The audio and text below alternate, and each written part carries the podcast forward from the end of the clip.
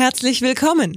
Sie hören den neuen Podcast der Internationalen Stiftung Mozarteum in Salzburg. Mein Name ist Larissa Schütz und in diesem Podcast möchte ich Sie, liebe Hörerinnen und Hörer, auf die Spuren Mozarts und seiner Musik führen und Ihnen Einblicke in sein Werk und seine Lebensumstände geben. Auf dieser Reise treffen wir verschiedene kompetente Gesprächspartner, wie zum Beispiel den Intendanten der Mozartwoche, Rolando Villazón, der uns in die magische Welt von Mozart und seiner Musik entführt. Aber auch die Menschen hinter den Kulissen, die uns ihre Welt von den Konzertsälen bis in die historischen Verliese des Autografentresors zeigen. Viel Spaß und spannende Erkenntnisse. Wir sind Mozart. Der Podcast der Internationalen Stiftung Mozarteum.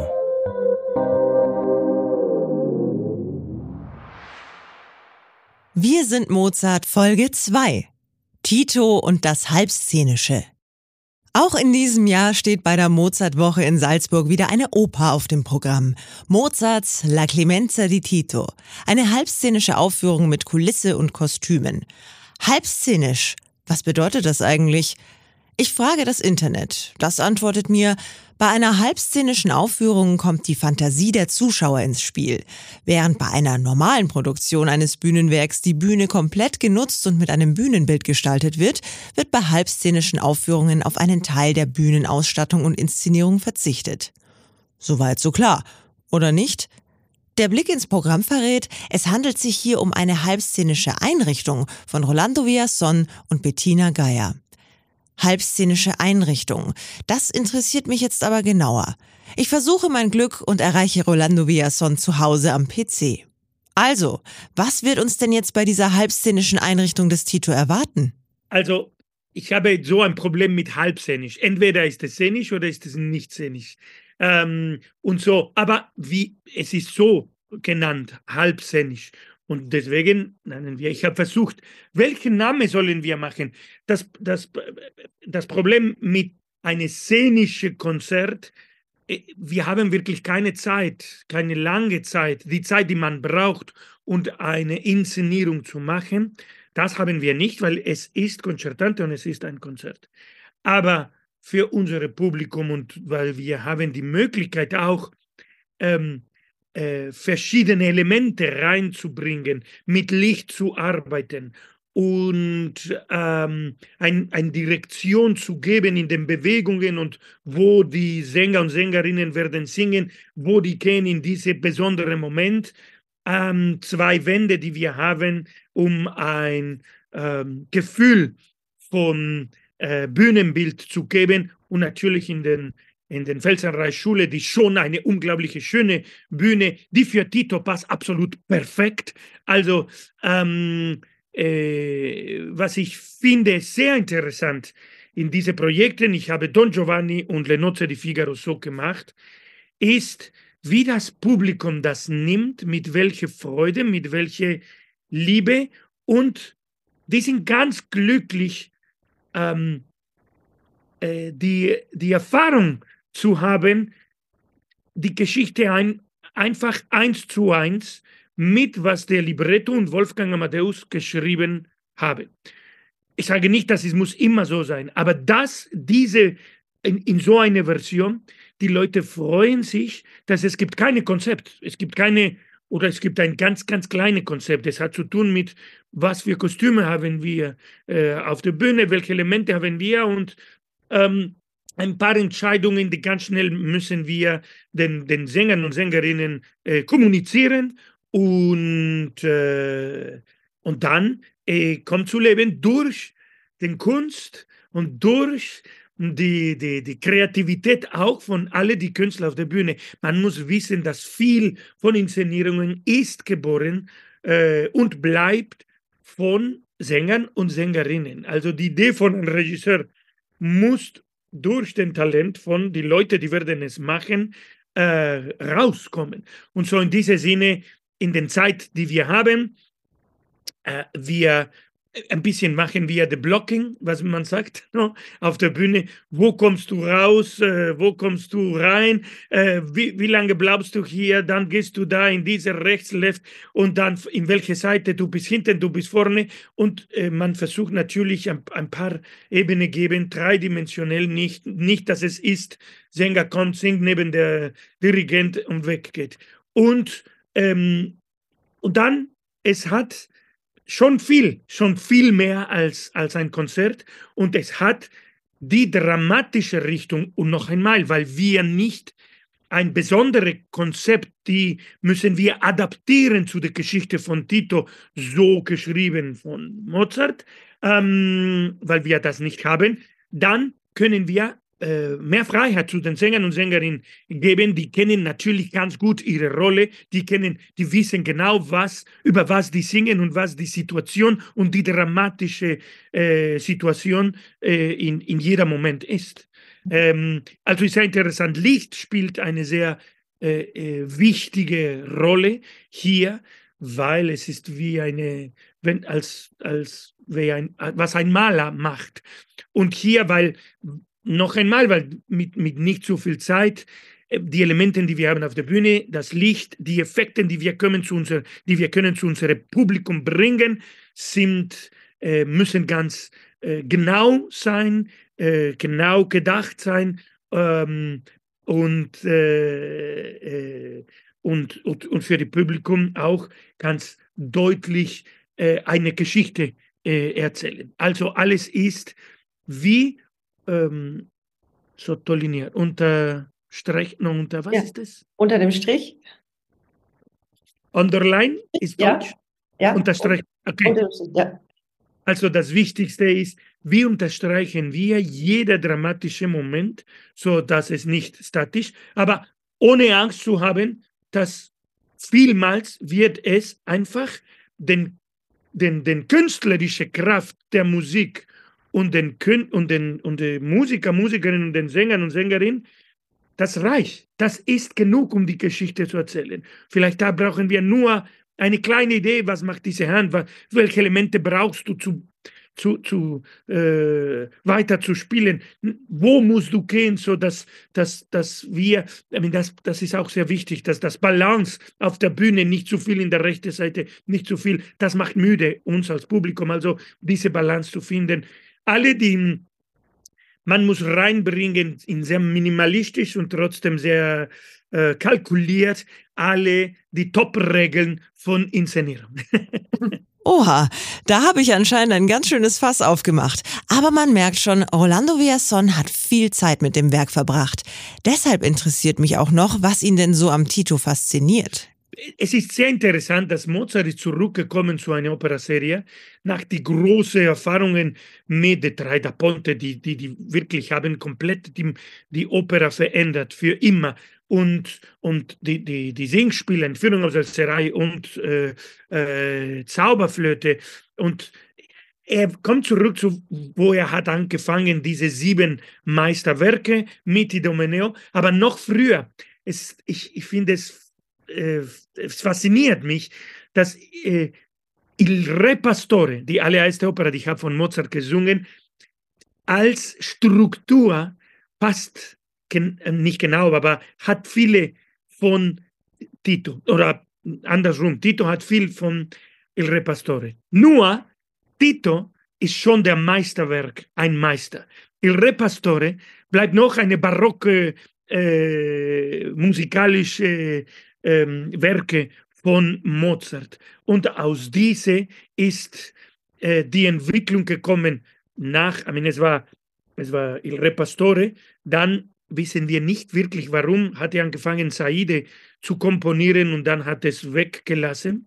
Noch einmal ein Singspiel, weil er sollte nach München gehen, Idomeneo zu komponieren mit alles, was er hat geträumt zu haben. Und ich glaube, die Da Ponte-Operas, etwas wie Zauberflöte. Für Zauberflöte brauchte jemand wie Schikaneder zu komponieren. Für die Entführung aus dem Serail ist auch eine Idee, die ist von Saide geboren. Genau dasselbe Thema, genau dasselbe musikalische Welt. Und dann kommt Entführung aus dem Serail. Die drei Da Ponte, er brauchte eine Da Ponte, das zu machen. Und ich glaube, er war inspiriert über das und er war auch inspiriert in sich selbst. Aber in so eine kleine Zeit, die er hatte, Tito zu komponieren, könnte er nicht eine Schikaneder finden, könnte er nicht den Zeit nehmen, um wirklich die Meisterwerke von der hat mit Da Ponte gemacht, könnte nicht eine Entführung.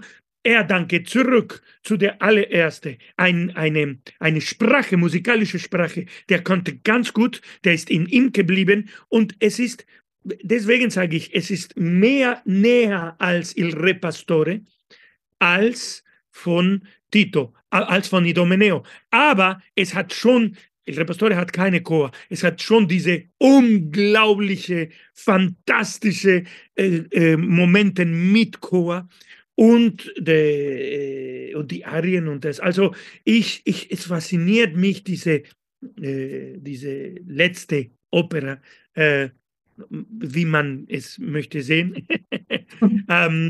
Die Zauberflöte war schon in the making und war fast schon fertig, aber er hat es natürlich fertig, Tito, gemacht.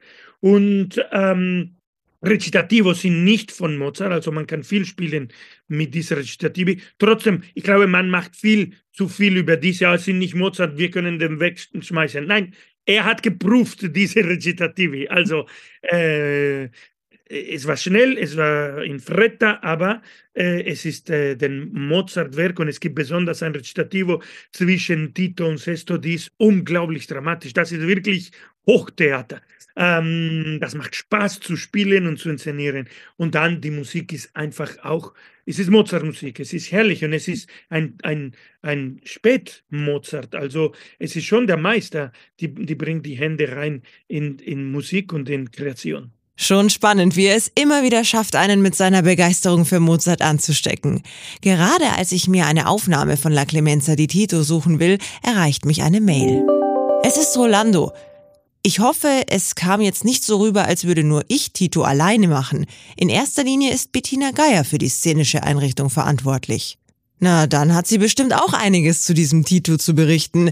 Da das Glück mir gerade hold ist, rufe ich sie auf dem Handy an. Grüß Sie, Frau Geyer. Wo erwische ich Sie denn gerade? Ja, hallo. Ich sitze hier gerade in der Garderobe im Haus für Mozart und habe einen ereignisreichen Probentag hinter mir. Wir hatten heute erst von 9 Uhr in der Früh bis am Abend Beleuchtungsproben zum ersten Mal in der Felsenreitschule. Und jetzt am Abend dann auch noch die erste Probe mit dem Philharmonia Chor Wien. Und beides war aber sehr spannend und sehr erfolgreich. Oh, also heute das große Aufeinandertreffen. Ja, in den letzten Tagen haben wir ja schon Step by Step angefangen und mit den Solisten gearbeitet und das Stück auch da schon einmal komplett durchgemacht. Aber jetzt kommen eben immer mehr Elemente dazu. Heute eben Licht, der Chor, morgen reist dann das Orchester an und der Dirigent und so setzt es sich langsam zusammen. Frau Geyer, nehmen Sie mich und unsere Hörerinnen und Hörer doch mal mit auf diese Reise. Wie lange sind Sie denn jetzt schon mit dem Titus beschäftigt?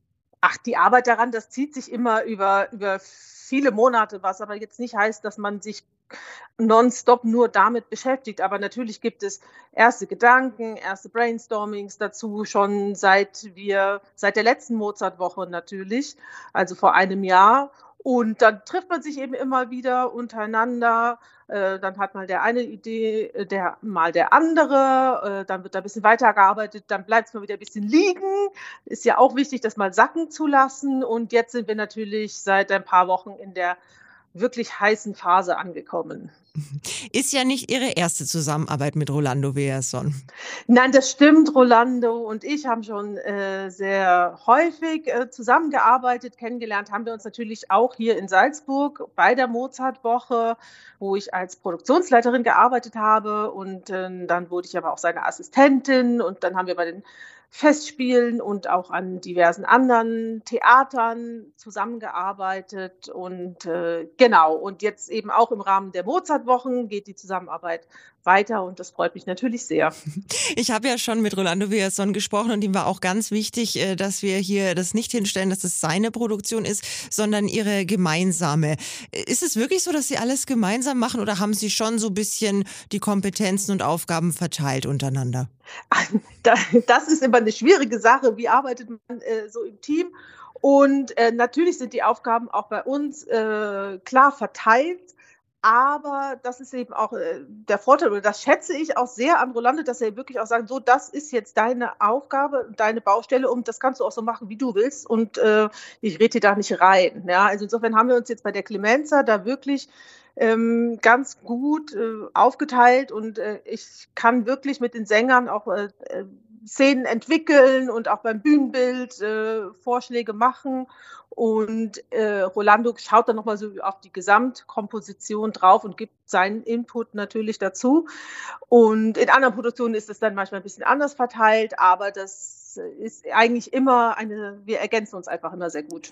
Dann mache ich gleich mal die Probe, denn im Gespräch mit ihm, da haben wir uns auch ein bisschen über diesen Begriff halbszenisch unterhalten und da habe ich irgendwie so ein großes Fass aufgemacht bei ihm, weil das ist gar nicht so einfach zu greifen, gerade weil wir ja auch aus anderen halbszenischen Produktionen von ihm wissen, dass da schon viele Elemente dabei sind. Also dann mal meine Frage an Sie, wie gehen Sie mit dem Begriff um oder wie verstehen Sie das halbszenisch? Ja, das ist wirklich ein großes Thema, was Sie da aufgemacht haben. Halbszenische Opernproduktionen sind in meinen Augen eigentlich immer so ein bisschen so eine Mogelpackung, weil es letztendlich ja dann doch quasi ganz szenisch ist. Ich sage immer, man macht die gleiche Arbeit, aber in kürzerer Zeit. Denn auch mit den Sängern zum Beispiel, um eine Rolle zu erarbeiten, die Gedanken muss ich mir ja trotzdem machen, ob ich jetzt 6 Wochen Probe oder eben nur 2 und aber auch der Sänger muss sich ja die Fragen stellen und die Gedanken zu seiner Rolle machen, denn schließlich muss er es letztendlich auf der Bühne darstellen. Was ich aber als Vorteil empfinde, ist, dass man einfach dadurch, dass die Mittel von vornherein begrenzter sind und klarer definiert, dass es eine große Konzentration einfach auch auf die Stückessenz gibt, auf die musikalische Essenz und auch auf die dramatische Essenz, um was geht's, wer hat wann was zu tun, welche Situationen gibt es und das kann man dann eigentlich sehr schön herausarbeiten und das hat für mich auch eine Qualität, denn andererseits ganz konzertant als Alternative kann ich jetzt als Regisseurin nur sagen, funktioniert für mich eigentlich überhaupt nicht, denn Oper ist niemals nur ganz konzertant, jeder Sänger, der eine Rolle interpretiert die auch automatisch in dramatischer Hinsicht, in dramatischer Weise. Und insofern finde ich, dass wir mit dieser halb szenischen, aber doch voll szenisch gedachten Einrichtung schon einen ganz guten Weg fahren. Jetzt muss man ja auch sagen, Sie haben sich da gar nicht die einfachste Kulisse ausgesucht mit der Felsenreitschule. Die bringt ja so viel schon mit. War das schwierig oder hat Ihnen das vielleicht sogar einen Gefallen getan, dass es dort sein wird?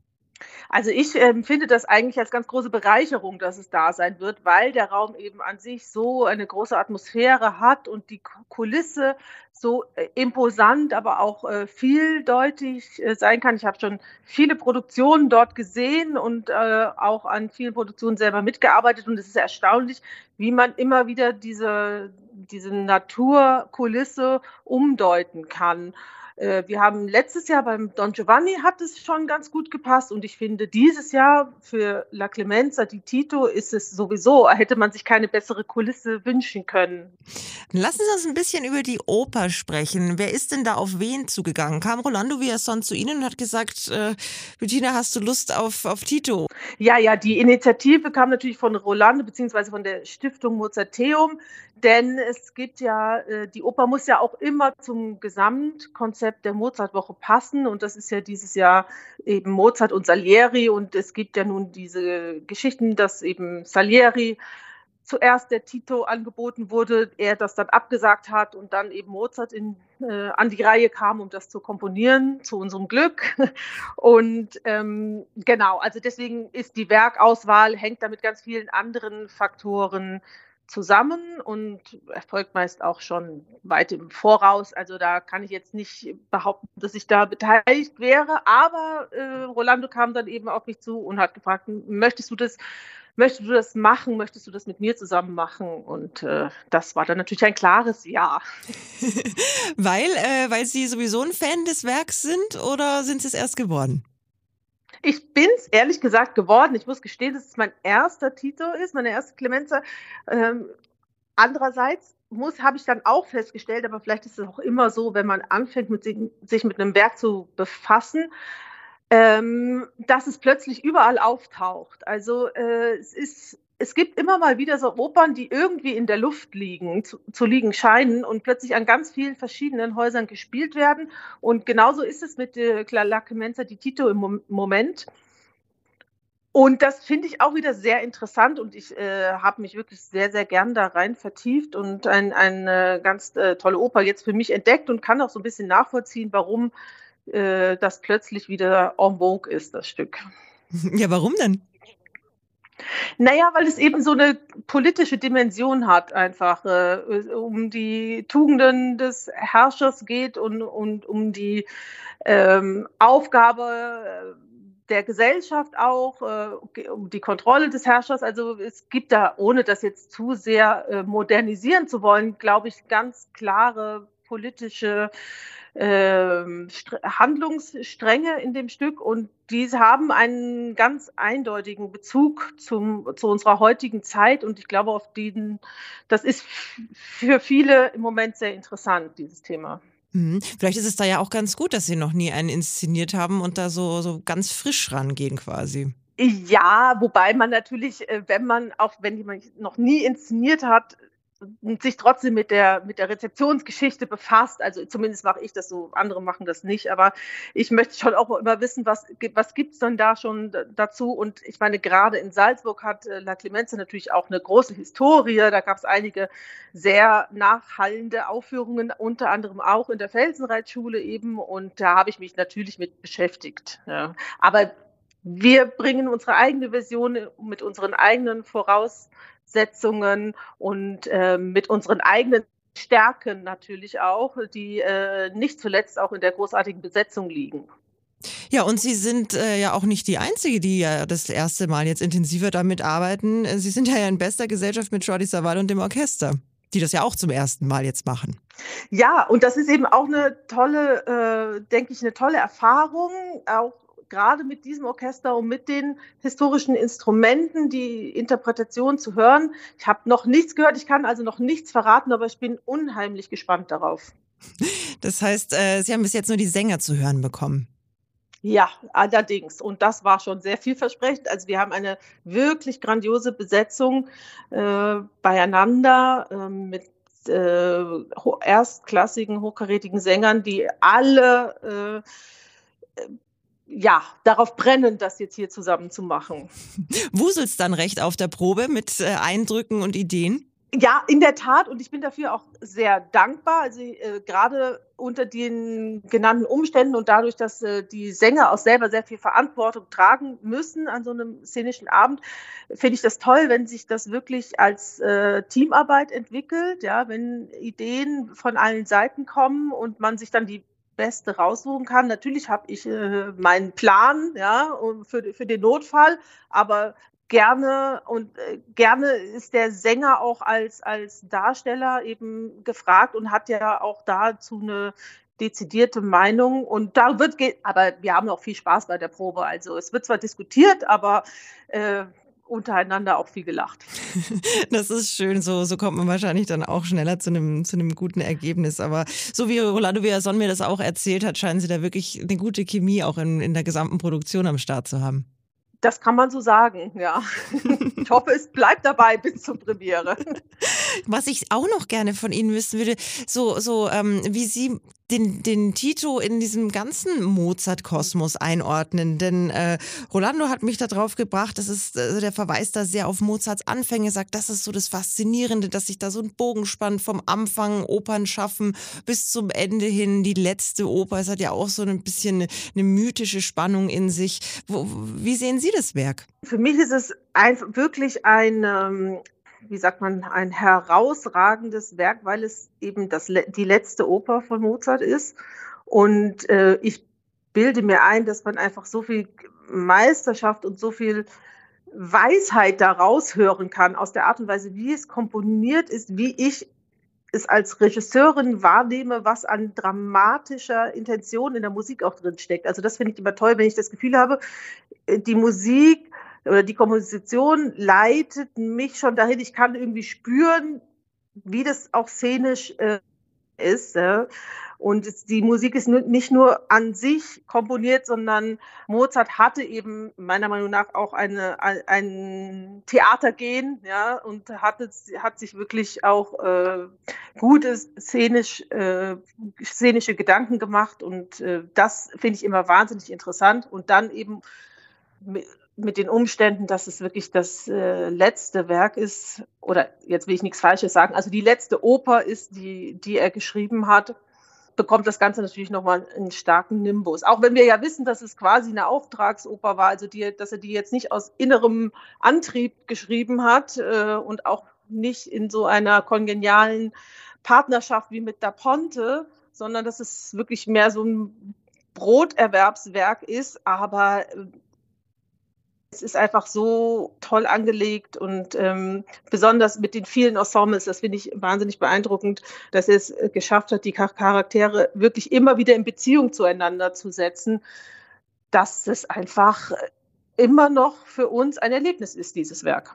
Und dann haben Sie die schwierige Aufgabe mit dem Team, da vielleicht ja auch mal irgendwie, ich sag mal ganz salopp, den Rotstift anzusetzen, denn gerade bei so einem Festival muss man ja auch schauen, dass man da zeitlich und mit der Bekömmlichkeit fürs Publikum mitkommt. Oder liege ich da total falsch? Ist Ihnen das sehr leicht gefallen? Naja, leicht gefallen ist es uns natürlich nicht, und ich denke, der Rotstift ist aber auch hauptsächlich in den Rezitativen zum Einsatz gekommen, und da halte ich es auch, wenn da gegensätzliche Meinungen kursieren, halte ich es für durchaus auch vertretbar, mal den einen oder anderen Satz rauszustreichen. Das machen Schauspieler auch mit ihren Texten. Man muss ja auch immer gucken, wie einem das im Mund liegt sozusagen als Sänger, oder was sich in der szenischen Situation ergibt. Und wenn dann mal ein Satz zu viel ist oder eventuell auch mal ein ganz kleines Rezitativ, weil es der dramatischen Spannung dann einfach besser entspricht, dann halte ich das noch nicht mal für einen großen Eingriff in die Musik, ehrlich gesagt, sondern einfach eine folgerichtige Entscheidung im Sinne der szenischen und dramatischen Stringenz, die schließlich auch ihre Berechtigung hat in dem Stück. Und in den Arien und Ensembles wurde jetzt auch nicht groß gestrichen. Da gibt es auch nicht so viel. Es ist nicht so ausufernd, dass man denkt, ach, noch eine Wiederholung, nee, die schmeißen wir mal raus. Es ist wirklich sehr klar und stringent komponiert. Wie geht's denn jetzt weiter mit den Proben? Also was sind da noch für Herausforderungen zu meistern, gerade wenn jetzt die große Musik, sage ich mal, dazu kommt? Also morgen wird es zum ersten Mal dann so richtig spannend, weil das unsere erste Probe auf der Bühne sein wird. Ja, dann sieht man mal, ob das, was man alles so im Proberaum sich überlegt und geprobt hat, ob das dann auch überhaupt funktioniert auf der Bühne.